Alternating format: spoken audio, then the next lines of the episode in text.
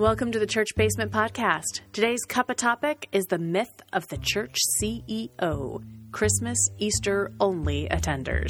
Grab yourself a cup of coffee or tea, strap on your running shoes, or pick up those knitting needles and join us. Let us introduce ourselves. I am Pastor Amanda Zensalo, and it is my honor to serve as the pastor at Central Lutheran Church in Northeast Portland, Oregon. And I am Dawn Miller, a member here at Central and the producer of the podcast. Okay, so is it a myth?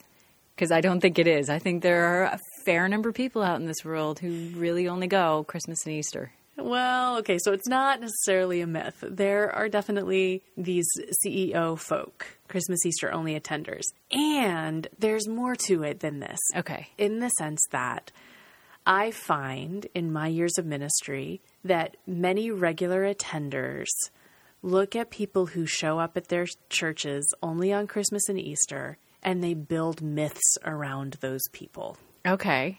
And they attribute things to them, like they don't really care about church, or they're just showing up for appearances' sake. Sure. Or, new know, dresses, new get some dresses, pictures.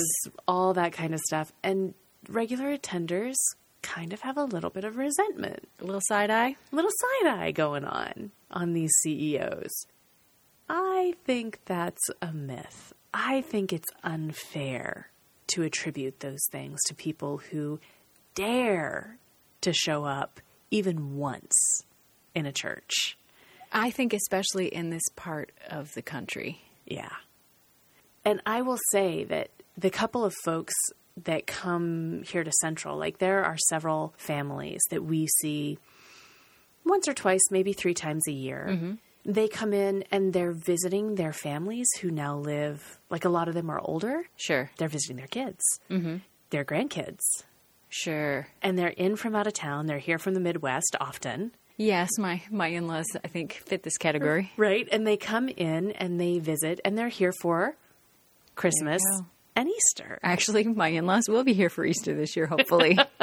You know, they are as much C E Os to a member who doesn't know their story. Sure. And especially if they're not connected to a member of our congregation, but they're here in the metro area to visit their family. They come, they may or may not bring the kids, but they themselves come and they don't necessarily have an attachment here, but they come for the service. We have, I would say off the top of my head, I can think of about eight or nine different families and groups that that qualifies for. Okay. That we see them at Christmas. They're here visiting and they come every year, but that's when they come. This year I could think of one specific family and they never leave their names and they had a really substantial event happen in this last year. And it was really hard for them to be here. Mm-hmm. And in that moment, just because they only attend on Christmas doesn't mean that I am any less their pastor. Okay. Because they don't have another faith community, so I'm still their pastor. And I think that sometimes it's hard on regular attenders to see people come in and still get their pastor's attention. But if I've got, let's say, average family is not going to say fifty-two Sundays a year. Let's say I've got forty Sundays a year mm-hmm. to check in with and to connect with my members. And I get one Sunday a year. Maybe two if you're lucky. Maybe two if I'm lucky to check in with these other people who come and consistently try to connect with our people, with our congregation. Mm-hmm. I am not going to spend my time belittling the fact that they only come once or twice a year or being resentful that they don't show up more. I am so excited that they showed up at all mm-hmm. and want to take that opportunity to try to make a connection so that when they have something happen through the year that they might consider calling a pastor, that they know that I would just love to hear from them. Yeah, it's interesting being a congregation member, seeing those people, it's both, I'll be honest, from my and from my sixteen-year-old son's perspective, mm-hmm. yep. a little bit jealousy. Yeah. That you're just going to do it twice a year and you feel good about that. Right. But it, it's the fine line of wanting to be welcoming without scaring the hell out of them. Right? Especially as an introvert. I want to welcome them, but I don't want to freak them out and frighten them away. Right. And that's probably where I have a hard time as well, trying mm-hmm. to figure out how much do I break into somebody else's life. Because as an introvert, mm-hmm. I really would love a place where I could just go and hide and be completely ignored. Exactly. So as much as I would love to say to anybody who might be listening, Christmas and Easter, great times to go because there are a lot of people. But you also have to be careful because if you're a new face, you are fresh blood. Sometimes. And people can be very excited to see you there.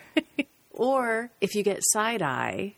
Right. That's the other side. Like either sure. people might get really excited to see you and latch on to you like, you know, you're bleeding and they're a shark in water. Yes, sure. That can happen in some congregations, especially if you're young and you have kids. Yes. Right. That can. It I, really is fresh blood. It really is. We're not going to mince words. That's being honest. But the other side is that if you get side eye from people, it's not about you. Like I just need to say that to the visitors. Mm-hmm.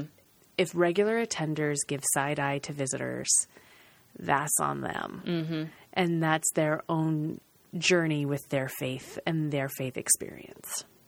So is it harder then for you to prepare for these two specific Sundays? Do you feel the extra pressure of, here's my one chance. I got to make it right. In some ways, yes. Okay. I felt this a lot more early in my ministry as well. This is my one chance to tell the story and to help people to know this. And if I only get one shot this year, I really want them to hear God loves you no matter what. You're always welcome here. You are loved. It seems to me Christmas would be an easier time to get a message out. Everybody's got the warm fuzzies going anyway. Easter always seemed like the harder sell because you're talking a crucifixion here. That's not pretty. That's not lovey-dovey babies and cherubs. Yes, and at Christmas time, all people really want is to light candles and sing Silent Night. Well, yeah. Get right? to the let's get to the good stuff at the end. They really don't care what you're saying. No. So there's the challenge for Christmas. And as far as Easter goes, Easter morning isn't so much crucifixion. Right? True. You can go Palm Sunday, yay, so awesome and exciting. Jesus is here in town. To yay, Jesus is risen. La, la, la. You get right to the risen part. And you can completely skip that whole cross part. So we do Palm Passion Sunday so that we get a little bit of cross so that if people don't show up in between for that Maundy Thursday, Good Friday, Holy Saturday stuff, mm-hmm. that they still at least get a little bit of cross. That's but, always been a hard sell, just knowing how much church is coming anyway.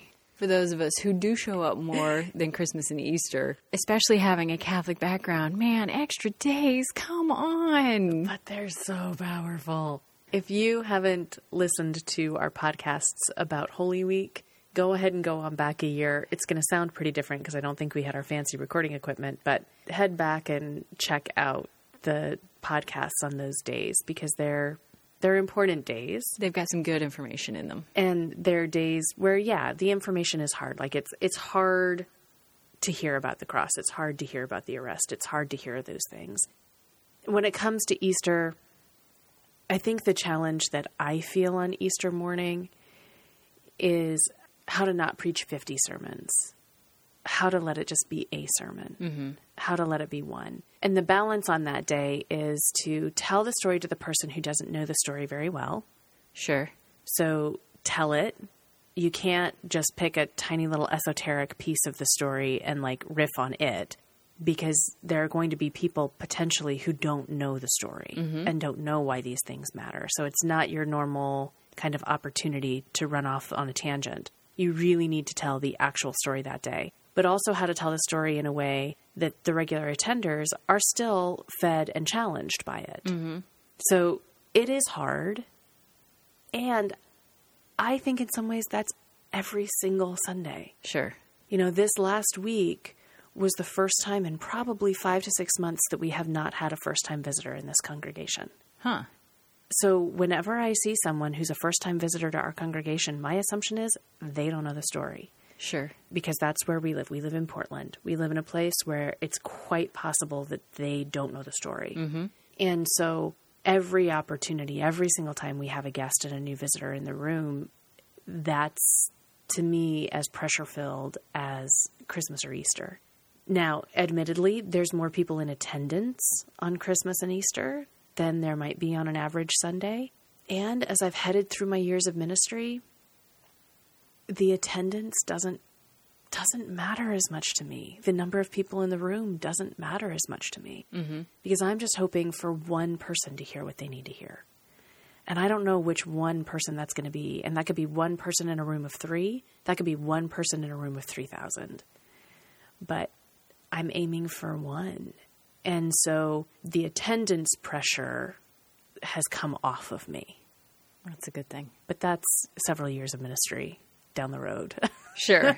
Before that happened, right? And it's also, in some ways, it's kind of a little bit of that resentment. Why does this one Sunday matter? Why should I have more concern and pressure on this one Sunday? Every single Sunday is a proclamation of resurrection. Every Sunday should have me that anxious. Every Sunday should have me that concerned that the word of God be rightly preached, and not just on Christmas and Easter. Right? And so for me, if anything, my anxiety about preaching in general mm-hmm. has just increased. And my anxiety about preaching and doing it right or doing it well on Christmas and Easter has decreased. Excellent. Okay, last question. Given the way everything seems to have found a niche group, niche society, do you think there will ever be a church that really is just Christmas and Easter only? It's a great question. And I am not Len Sweet, so I cannot see into the future in the same way that he does and say a yes or no to that. I think that there would be a desire for that, but that it would not meet the need in the way that people expect. Sure. Because I think what people really are longing for is deep community and connection. And meeting twice a year can provide that mm-hmm. for some people. So maybe, m- maybe that would exist. But it already kind of does now anyway. As long as you're there to keep the doors open all year round. Sure. So that you can have all the things that you need in order to have Christmas and Easter services turn out well. I mean, it takes a whole infrastructure to be able to have those services available twice a year. Fair enough. So. Uh, interesting food for thought. Indeed. Well, thank you, Pastor Amanda, for taking the time to help us learn a little more about the myth of the C E O. I look forward to sitting down with you another day on another topic. As do I. And if you have the opportunity to come and join us for Easter, you are welcome, even if you never step back foot again. Be bold. We would love to see you. And I hope that you look in your area for the Easter services that you can attend. It was wonderful to have you with us today. We look forward to being back in your ears again soon. Feel free to email us at podcast at central portland dot org. We would love to hear from you. Until we are back with you again, remember, God loves you, no matter what.